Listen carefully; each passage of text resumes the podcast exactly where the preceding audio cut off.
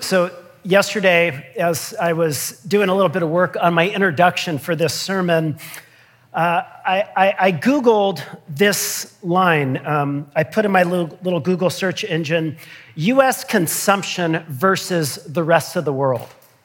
Now, I don't know if you ever looked at this US consumption versus the rest of the world. And the, the results that came back, you know, they are very disturbing in many ways. And in a lot of ways, you got to kind of dig below the surface because, you know, there's a lot of stuff on the internet, right? And not everything you read is true. And I found myself reading all kinds of rather troubling stats. For example, the United States has less than 5% of the world's population and yet consumes over 16% of the world's resources. In other words, we Americans use uh, three times as many resources as the rest of the world. Uh, or this one Americans create an estimated 30% of the world's waste. I mean, stop and think about that for a second. Now, I don't know whether or not that's true. Again, I read it on the internet, so it's probably true. Uh, but I, I, did go to the UN website for, I was like, where can I get the most reliable information? So then I was kind of on the, the UN website, and it, it gave a stat that, you know, I don't know about you, but when a preacher or a speaker starts reading off a bunch of statistics and they're massive, you know, oftentimes they just don't connect. They just feel like a bunch of numbers. And you're like, I don't really see how that connects with my daily life. And it doesn't exactly compute. And you can find yourself thinking, like, I know that, you know, we consume, you know, we're 5% of the world's population, consume, you know, 16% of the world's resources. That just sounds, you know, I, I guess it sounds bad, but is it that bad? You know, can't we also read that, that we Americans are winning? like, we're, you know. Uh, but I came across this slide that I don't know what it was about this, but it just made this truth sink in. Um, and, and the, the slide essentially said that it would take the equivalent of 1.6 Earths to maintain our current level of consumption. Now, just think about that. If um, you, you're making, let's say, $100,000 a year, but you are spending $160,000 a year, some of you are like, I know what that's like. yes. Um, and what are you doing? Well, you're digging into your savings account if you've got one, or you're going in debt. And so, what this stat revealed is that currently, at current rates, we are consuming 1.6 Earths, or the equivalent of 1.6 Earth's resources every year, which means that we're digging into the supply of fish and of clean water and of air and of soil, and uh, we're burning through forests and wetlands, and soil is being eroded. And so, what the basic point is, is that the way we are living is just not sustainable. But then I thought, like, I wonder how that computes to my own life. Because I'm a good American, and I'm quite sure that I probably consume more than my fair share of the world's resources, because this is on the, current, the world's current levels of consumption.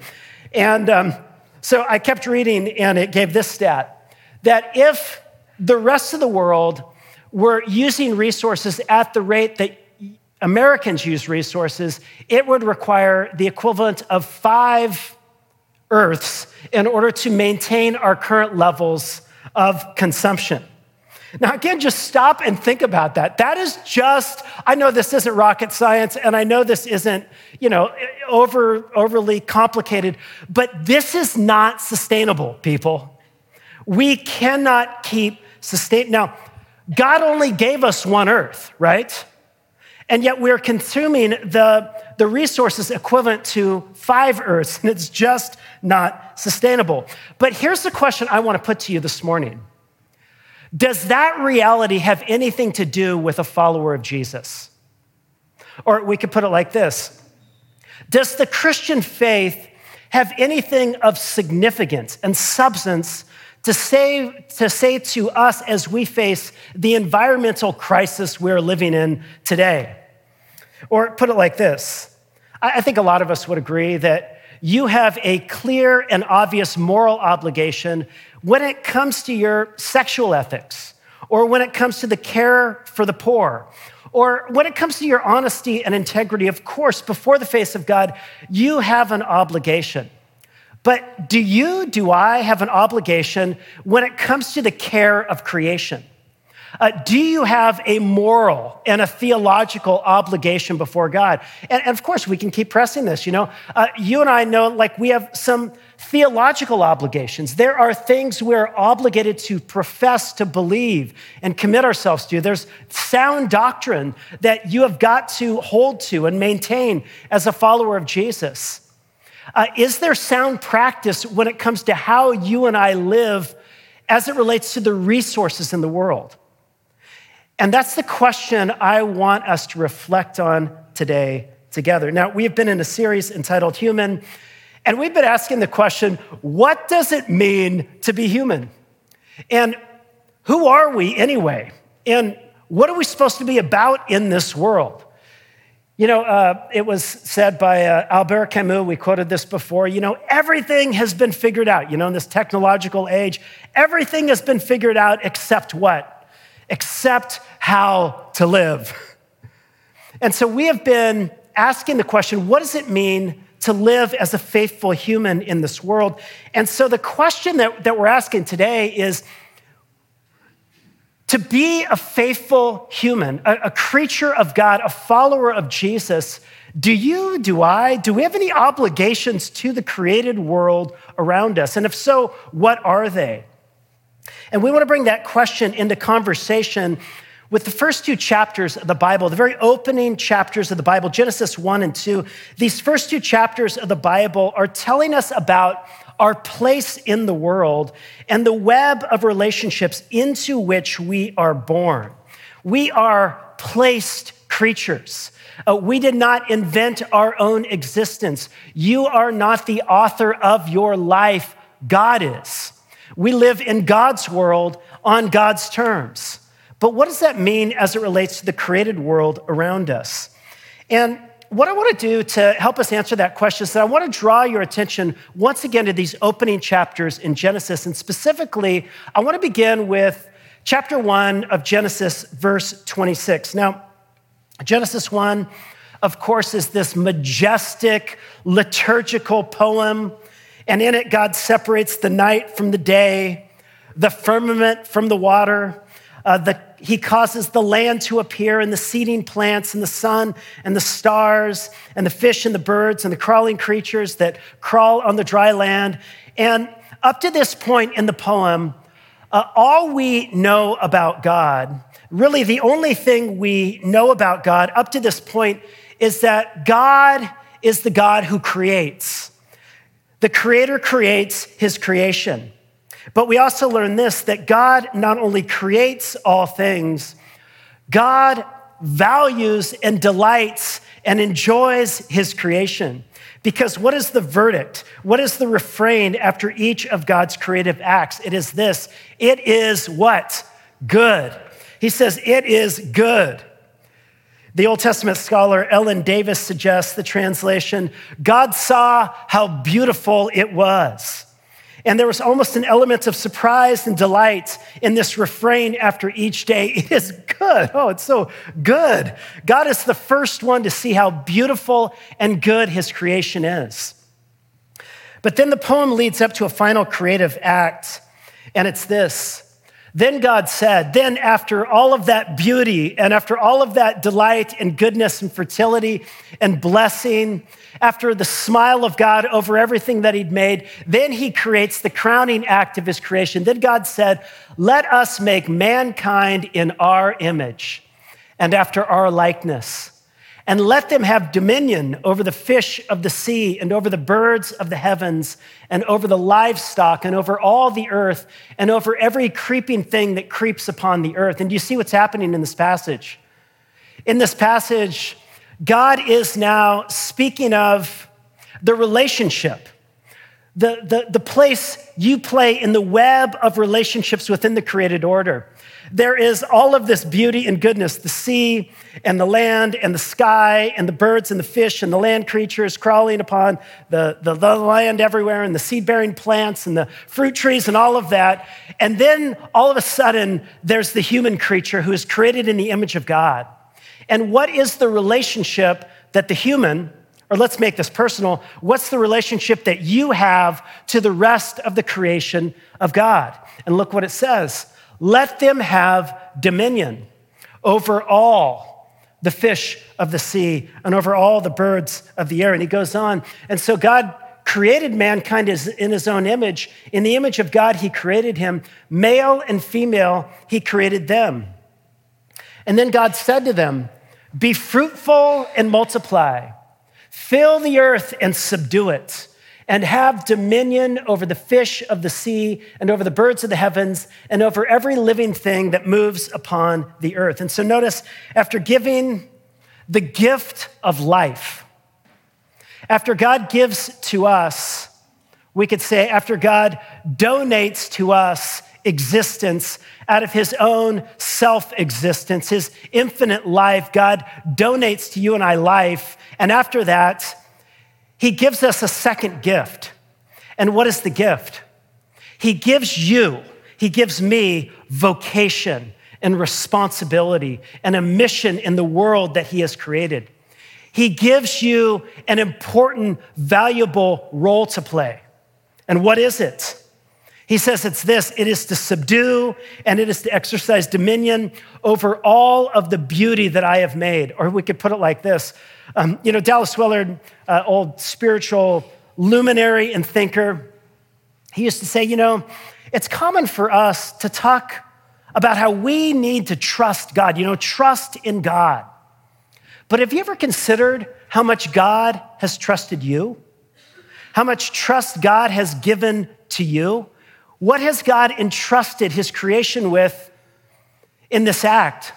God entrusts us to rule over, to exercise wise and loving care over the world that God himself made.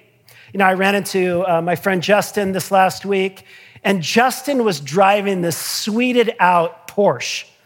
And I'm like, dude, where did you get the Porsche? You know? And he's like, my dad, you know, it's my dad's car, and I'm selling it for him. I'm like, I bet you put a really high price on that car so it doesn't sell for a very long time, you know? But the dad had entrusted Justin with the Porsche. And, uh, you know, think about this the creator of all things has handed to you and I the keys. He says, Look, I have given you authority in my world, and it is your role, it is your job to exercise rule and dominion in creation. The psalmist puts it like this in the text that Kellen read to us so well You have made him a little lower than the angels and crowned him with glory and honor.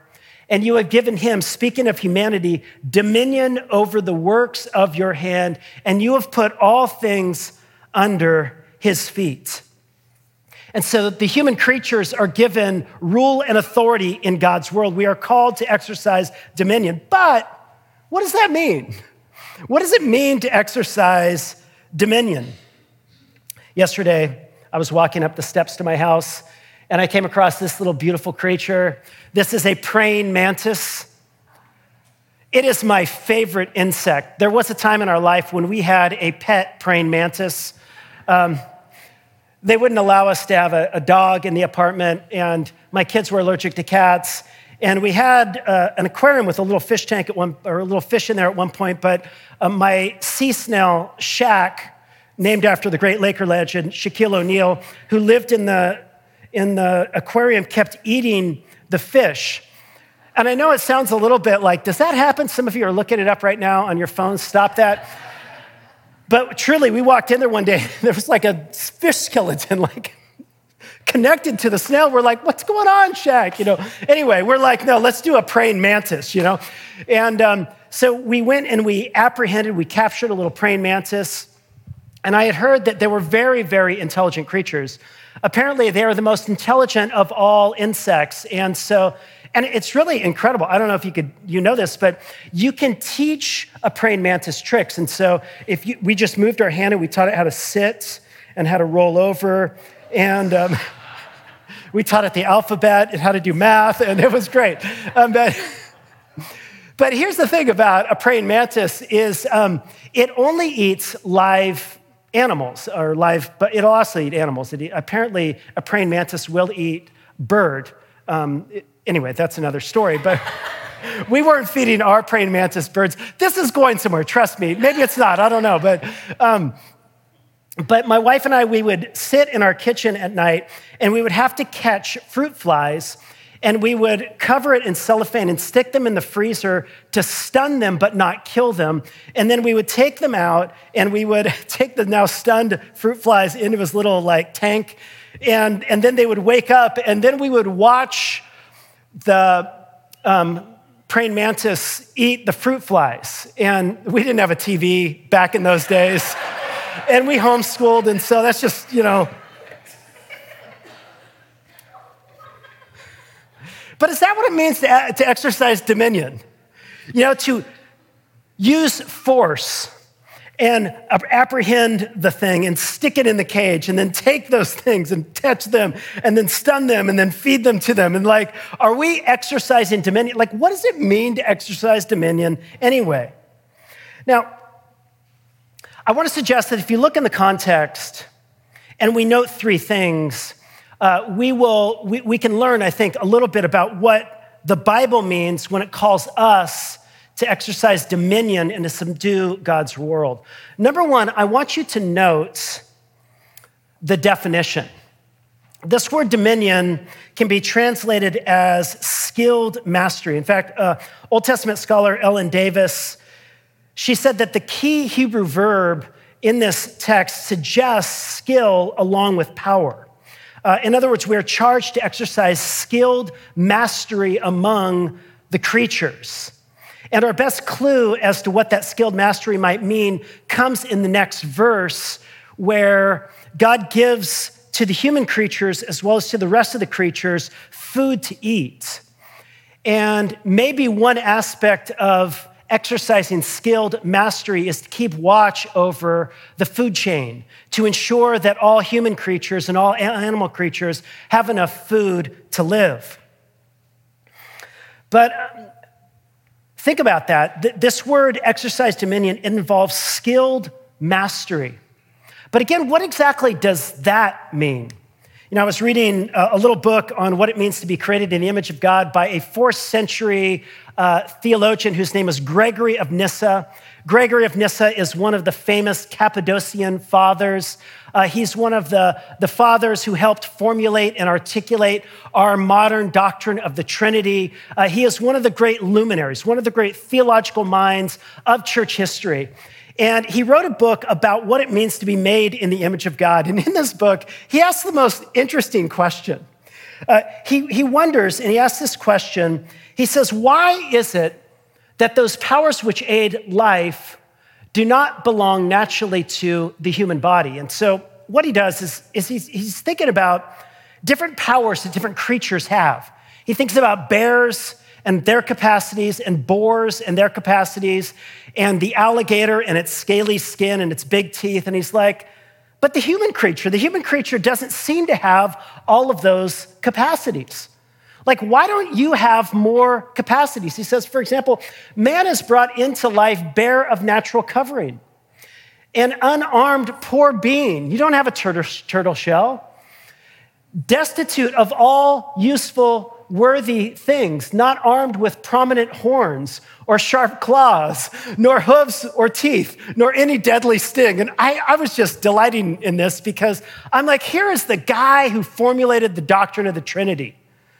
And he is wondering why it was that you and I were not born Avengers, you know? Like, why is it that we don't look like Black Panther? Like, wouldn't it have been more fitting if the one who was created to exercise dominion and rule in God's world had claws and teeth and could jump and scale and had this armor and whatnot? He's like, what gives? And he said, the reason is this we are called to exercise dominion, not domination or exploitation We are not called to exploit, but rather to cooperate with creation. Wisdom and mastery is born out of a loving knowing of God's creatures, creation. And so our engagement with the world is to be marked not by exploitation and abuse and threats, but by a wise and careful knowing, a partnership. He suggests a cooperation with the creatures so that as we engage with God's creation with cooperation, we might bring it to its fullness and flourishing and ourselves along with it. In other words, to engage in God's creation, I need to take this picture off pretty soon because some of you are like, there's Black Panther back here. When he's gonna, I, I do this sometimes when I'm watching a sermon. If somebody has a picture up too long, I'm like, when's he gonna move the picture? All right. Listen, um, before we do that, because you just need to keep looking at him, and I need my notes that are in front of me. Um,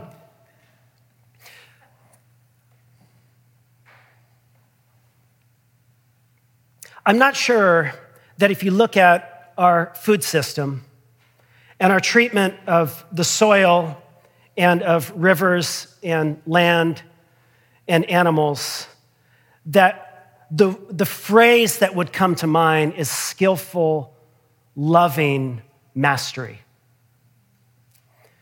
If you look at chickens in battery cages and pens who carry the intelligence of your dog stuck in a crate their entire life, or cows whose bodies are designed to digest grass instead being fed corn and then needed to be given antibiotics and, and all kinds of drugs in order to prevent them from getting sick or injection of drugs into chickens so that they can't walk. I'm not sure that we would describe that as wise mastery within God's good world. Now, there are some people who I think are exercising wise mastery in God's world. I don't know if you've heard of a farmer, a very creative farmer whose name is Joel Salatin. He's a Christian and he, forms, he farms out of his Christian convictions. In fact, um, he engages in a practice of farming that he calls forgiveness farming. And it's his imagination. He's like, we have wronged these creatures for too long. And he views his own act of, of, of farming as an act of forgiveness farming, of, of bringing grace back into the life of the creatures. And one of the things he wants to do on his farm is allow the cow to revel in all of its cowness and chickens to revel in all of their chickenness, and pigs to revel in all of their pigness. And he says, Look, if you attend to the proclivities of these animals well, and you organize your farm accordingly, you can have a more abundant produce. And look at what he says. He says this um, this is actually in his book entitled um, The Marvelous Pigness of Pigs Respecting and Caring for All of God's Creation. He writes this. It's just a great title. He says, the sheer mystery and majesty of heritage wisdom contained in each cell, each mitochondria. He's saying, look, the pig itself contains wisdom. Observe the pig. Go to the ant and become wise, as the Proverbs would say. It instills in the farmer who respects and honors the pigness of the pig a daily emotional high. The satisfaction of being nature's nurturer always trumps the short, short-lived adrenaline high of being nature's conqueror. And that's why the industrial farmer, for all of the smoke and noise and horsepower, never feels in control, but always dreads being drowned by the nature he thinks he's controlling. And so, what is being described in our role of humans as it relates to the creation, well, what's being described here is skilled mastery. But I want you to note something else. I want you to note the context. Notice this is a skilled mastery that's called to imitate who? After whose likeness have we been made anyway? Notice back in the text, you know, just before he makes this statement, let them have dominion. And this is important to point out because this verse has been taken and it's been abused by Christians throughout human history, throughout Western history, to enable us to go and to exploit and abuse creation merely to serve our own self centered ends without any thought of the animals or the soil or the sea or the air and just exploit, exploit, exploit because, hey, you have been given dominion. But is that the kind of dominion that we are called to exercise? No, it is not. This is the dominion that is marked by those who are made, quote, after the likeness of God, after our likeness. It is a skilled mastery that reflects God, or in the language of Ephesians, you be imitators of God as dear children. In other words, the same attention and delight and care that God has for his world. So, too, his image bearers who are exercising and who have been given the authority to exercise rule in God's world are to reflect God's own wise and loving care of God's creation. So, this is not aggressive control and limitless exploitation. Rather, this is a human vocation that is modeled after God Himself. God's action and rule are paradigmatic for our own human action. Richard Middleton, a theologian, put it like this He said, The kind of power God exercises is generous, loving power. It is power used to nurture, enhance, and empower others. By the way, isn't that the kind of power that you want to be the recipient of? When somebody has authority and power over your life, you hope to God and pray that they're going to use that and leverage that in a way that empowers others, that it cares for others, that doesn't merely serve their own self centered ends and their desire for ego or whatever. No, he says, he says, no, it is power used to nurture, enhance, and empower others non coercively and for their benefit, not for the self aggrandizement of the one exercising power. In other words, this is a creative use of power we find in God throughout the opening account of creation, a power which invites and evokes and permits. Nothing here of coercive or tyrannical power. And so, listen, what am I saying? I'm saying when you look at this in context, what we see is that to be an image bearer called to exercise dominion, which you and I are, is an invitation to exercise wise and loving mastery over creation in ways that reflect and imitate God's own care and love for creation. Or, in the language of Jesus, do not exercise authority like the Gentiles like who only use their power to serve themselves. No, instead, he says, You shall not be like them. And there are passages throughout the, the Torah that encourage God's people in this kind of wise and loving exercise of power that attends to God's creation and their particularities and their needs with love and attention. Uh, there's a passage in the Torah that says, do not muzzle an ox while it treads out grain. Like, that's one of the laws of God. You're like, well, that's one law of God I don't think I'll ever have to break, you know? Like, do not muzzle an ox while it treads out grain. He says, no, let the ox eat. It was born to eat that grain as it's, as it's plowing your fields. It's a, it's a partner cooperating with you, so treat the animal well. And there's another law that says this look, do not boil a goat or a kid, uh, the baby of a, it's not like a child, but a kid, a kid is a baby goat, you know. Do not boil a kid in its mother's milk. Isn't that interesting? Like, how would it even know? And yet, God says it doesn't matter. You need to, in your practices in this world, honor the integrity of that animal. The animal is a creation of God. And I think most centrally, in ancient Israel, they were not allowed to consume the blood of an animal. And the, the reasoning for that is clear. It's because the life is in the blood. And so they were to take the blood of the animal and pour it out on the altar before the face of God. Every animal's blood would be to pour it out to say, I'm offering this life back to God. I'm recognizing that these creatures are not mine to manipulate and coerce. They're not commodities to be chopped up and put on styrofoam and wrapped in plastic. I mean, we can do all that, but make sure you treat the animal well before it gets to your plate. And so What does it mean to exercise dominion? Well, note first, of course, the meaning it's wise mastery. Uh, second, we're noting the context. It involves the imitation of God's own love and care in creation. But thirdly, I want you to note the parallel passage. Notice in chapter one, there's an order. It begins that with creation of the human creature, and then it moves to vocation for the human creature. And that pattern is followed in chapter two. There again is the creation of the human creature.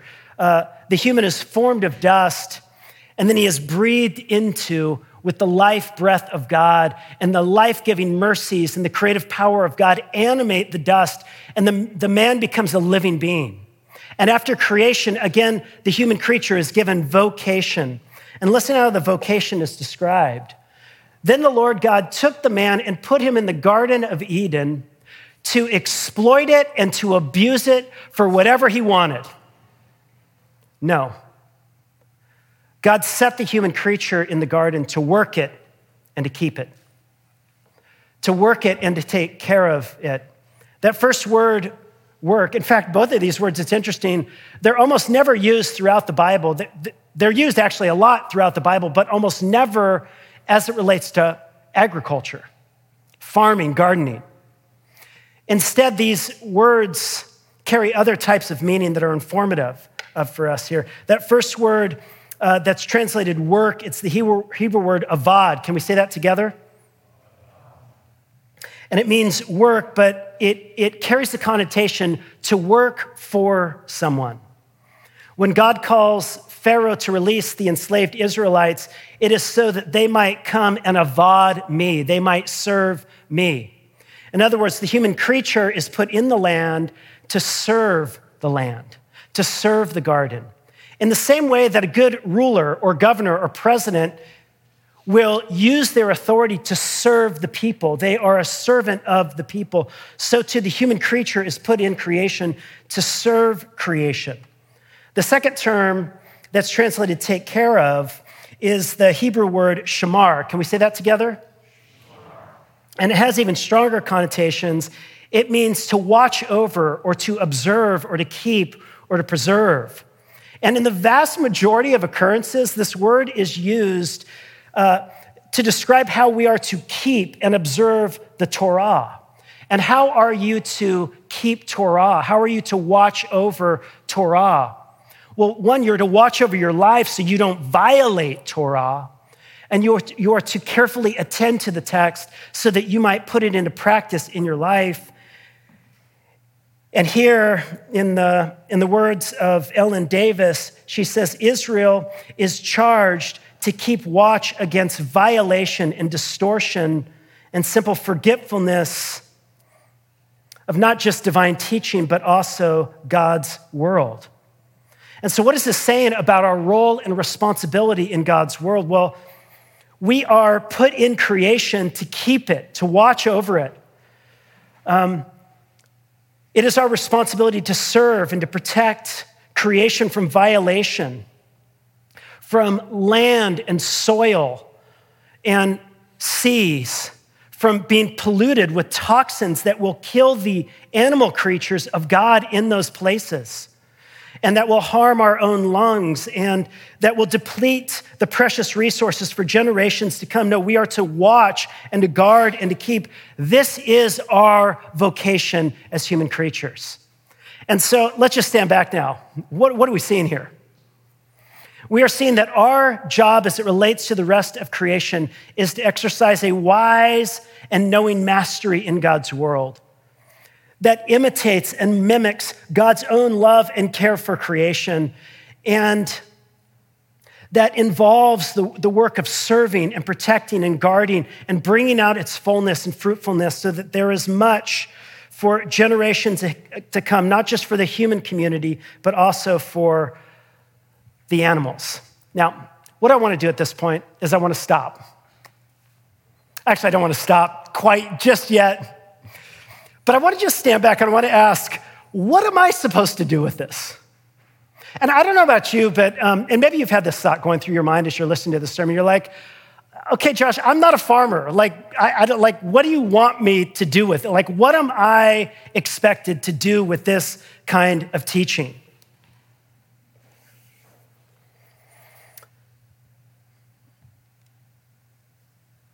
One thing that I've observed with myself as I've thought to put these ideas into practice really over the last 20 years of my life is just how habituated I am to the kind of life that depletes resources, that wants more and more stuff, that doesn't give a rip about how the food got to my plate or how the shirt got to my back and all of the processes that were like, I just, I'm trained and habituated as an American to be a good, thoughtless consumer.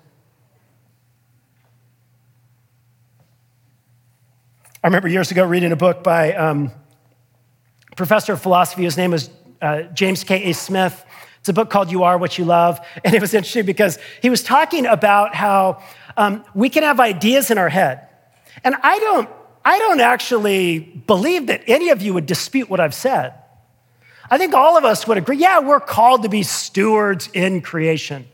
That if any group of people in this world is supposed to be known as, as having like an environmentalist fire in their belly, to care about the preservation of land and, and to, to fight against the, uh, the extinction of, of animals and plant species, it should be followers of Jesus. I mean, we have been steward, we have been called to this vocation in God's world. I don't think any of us disagrees with this, but I could relate really well to James K. Smith. He, he said, he said that for, for years, he said his wife had been talking to him about how you know we need to recycle and we need to eat more organic. We need to buy local. We need to shop at farmers markets. And do you know where the meat came from? And don't you care about what it's doing to your body and to the land? And he's like yeah yeah yeah yeah yeah. And he just wasn't like it wasn't sinking in. And um, and then he said but but then he picked up a book by a poet theologian philosopher whose name is wendell berry.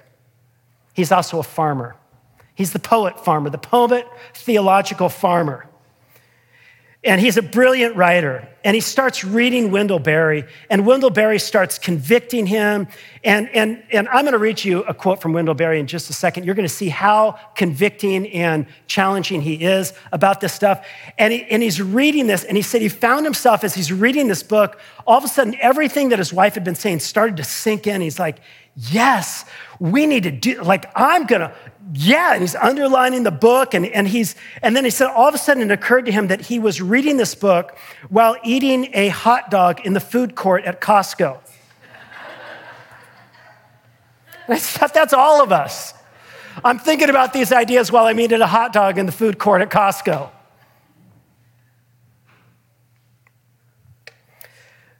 What does it look like to begin to embody a life as a faithful steward in God's creation in this world.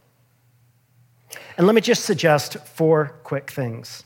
Number one, what am I supposed to do? I want to suggest that a wise steward will learn the practice of gratitude. In other words, what we are being habituated to do again and again is to view land and plants and animals as nothing more than commodity. A product to be taken and bought and sold in the market to enhance and increase the profit for shareholders. But these are not commodities. You're a Christian. I'm a Christian. These are creation of God. They're not brute facts. The, the world we inhabit is not a brute fact. Creation is the loving gift of a creator who has decided to share out of his own infinite goodness and existence and love with us. He has called us into being as a sheer act of gift and grace. Nothing has to be. Your taste buds don't have to be. The eyes that behold the beauty of the sunset don't have to be. The nostril that intake, ingests all of that beauty from the rose, it doesn't have to be. Every bit of goodness, every bit of, of, of every, every delicious taste and flavor, every gorgeous smell and sight. It is all gift and gift and gift. And listen, the only proper response of a human is gratitude. It is not entitlement, it is not complaint, it's gratitude. It is simply to say, Thank you.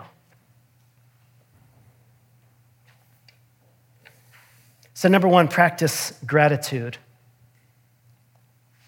Number two, eat with awareness.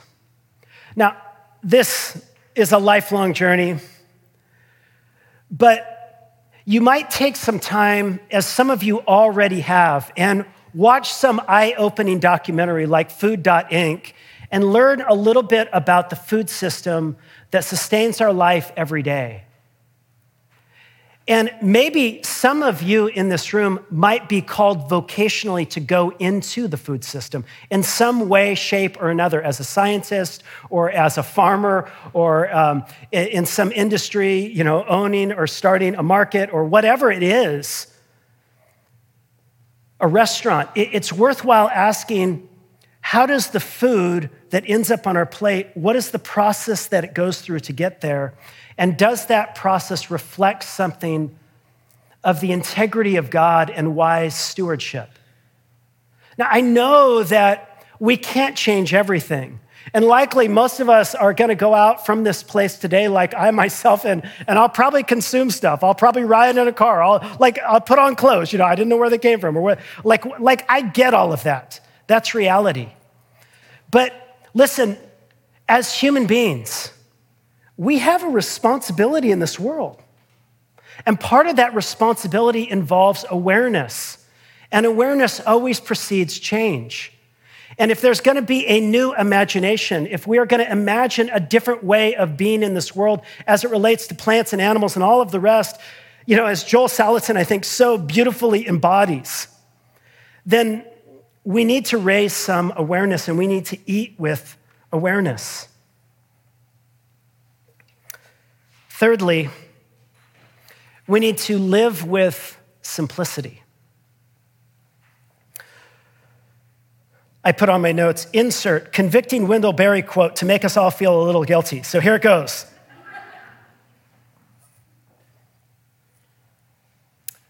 By the way, I stand with you, like just letting this come down on me.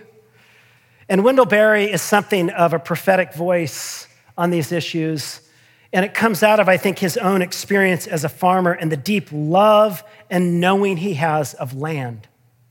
And he says this We will discover that for all these reasons, and the reasons he's talking about is the reasons that God has created all things, that creation and land and plants and animals belong to God, that they are named good by God, that God delights in his world. We will discover that for all these reasons, our destruction of nature is not just bad stewardship or stupid economics or a betrayal of family responsibility.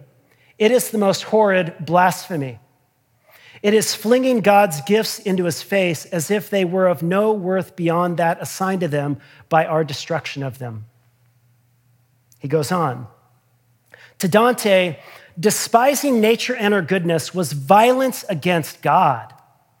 We have no entitlement from the Bible to exterminate or permanently destroy or hold in contempt anything on the earth or in the heavens above it or in the waters beneath it. We have the right to use the gifts of nature, but not to ruin or waste them. We have the right to use what we need, but no more, which is why the Bible forbids usury and the great accumulation of property. Now, these are strong words. And like you, I'm like, come on, like what, like, what do you want me to do with that? Well, a, a few things we could do is recycle. We could, we could buy used stuff rather than put more new stuff into accumulation. You know, most of the clothing I wear comes from savers. This shirt from savers.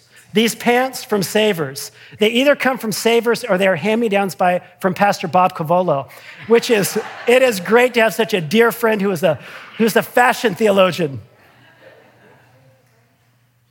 So get a friend or shop used. Or just live with less. Buy less, use less water, use less energy, uh, use less resources. Just use less and let's do the thing that Jesus taught us to do. Godliness with contentment is great gain. Like contentment makes you happy. You know, Jesus, the wisest person to ever walk the face of the planet, had very little according to American standards. But was there, was, was there anyone in all of creation who knew such joy? Joy from the real goods of life the goodness of, of, God's good creation and a good meal with friends and, and deep relationships and an abiding life with the Father. These are the great goods where we can find and know deep contentment. You know, I think if you scratch below the surface of so much of our unending need for accumulation and more and more stuff, and I'm right there with you all, I need it too, is probably if you scratch below the surface are all kinds of idols. An idol that maybe like God is not enough. I need to look right. I need to have the right experiences and the right stuff. Contentment in Christ. Fourthly and finally, don't give in to despair. You know, I thought about this last point. I thought, well, I could tell them, don't give in to guilt. You could walk out of this place and just beat yourself up as I felt like I needed to do after I read Wendell Berry. I read the whole chapter in that book, in that.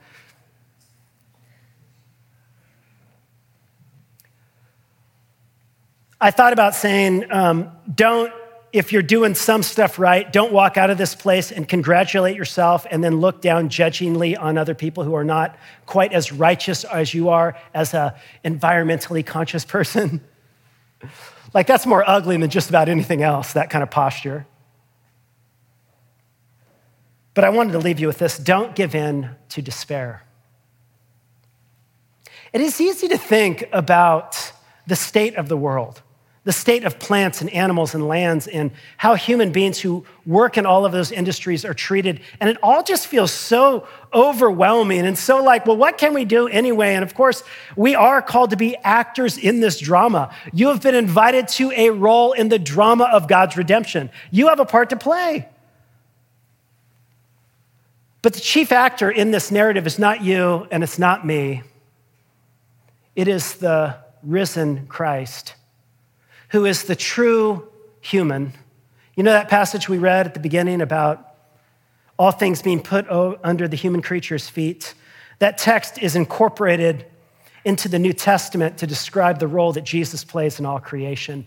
Jesus came announcing a kingdom, a new rule, a new stewardship that was breaking into God's world through his own love and power and grace.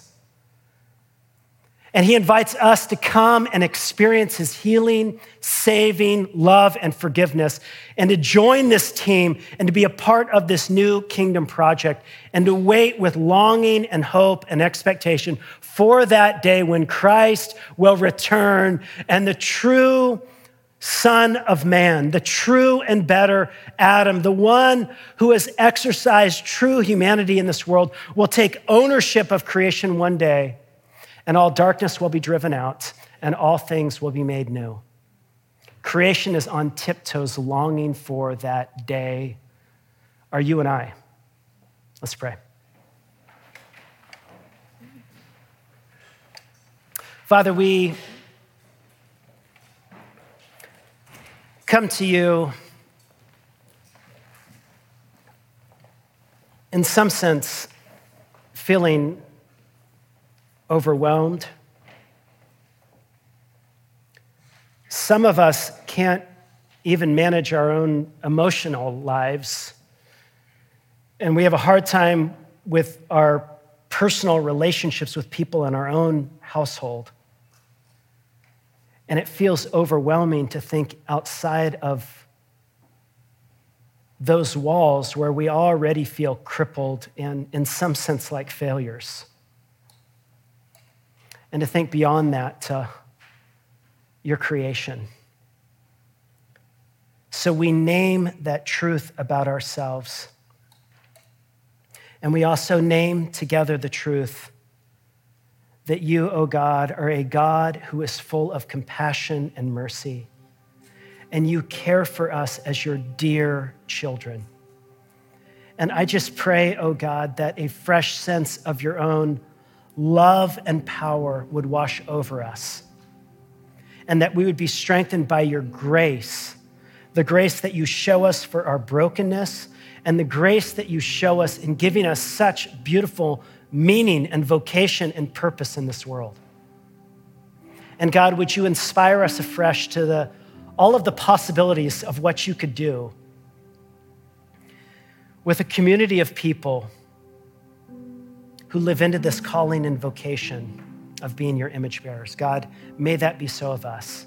And we ask this in the name of Jesus. Amen.